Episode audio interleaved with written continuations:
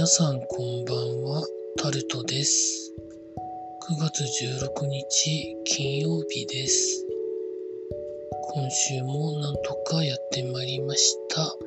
皆さんいかがお過ごしになってらっしゃいますでしょうか？今日も時事ネタからこれはと思うものに関して話していきます。台風14号が近づいてきてるので気をつけてください。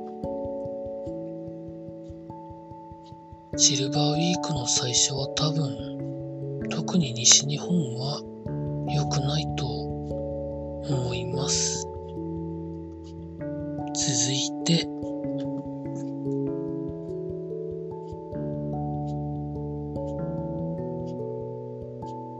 エリザベス女王の国葬で本人の希望がいくつか反映されるみたいなことが記事になってました。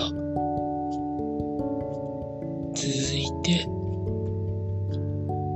立憲民主党の野田元総理が国葬に参列するということが記事になってました。続いて、経済のところに行きますと、日野自動車が行政処分に従う意向ということで記事になってます。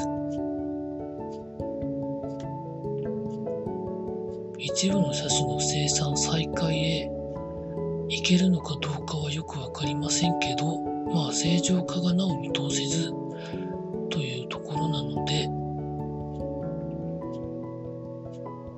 まあ一部のエンジンの形式指定が取り消されているので、ま、どうなるのかなというところですかね。続いて、ファミリーマートがコーヒーを値上げということで記事になっています。今月27日から一部のファミマカフェにの商品に関して最大30円値上げするそうです。続いて、森永と雪印が牛乳などを値上げということで記事になってます。11月から値上げするそうです。続いて、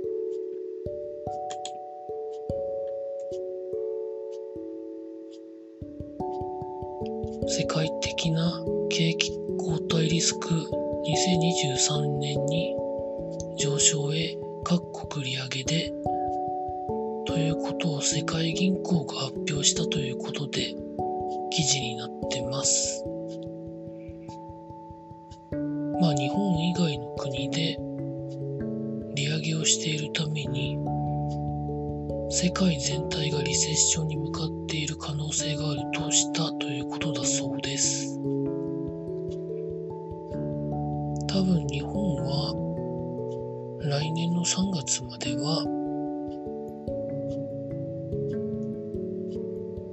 と。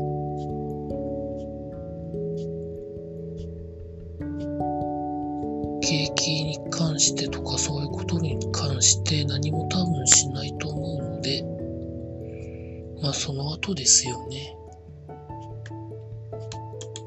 続いて。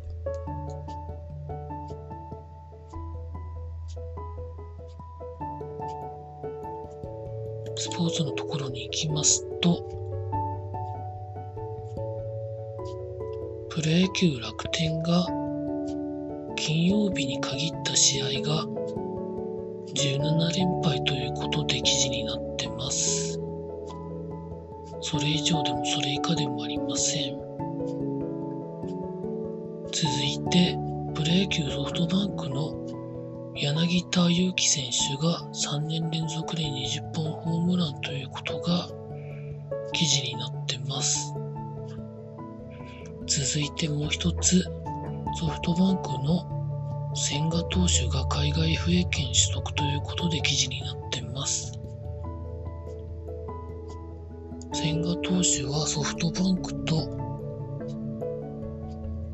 オプトアウト付き条項の5年契約ですよね。なので、メジャーリーグに挑戦する場合は、オプトアウト条項を行使してということになると。実際どうなるかはわかりませんけど。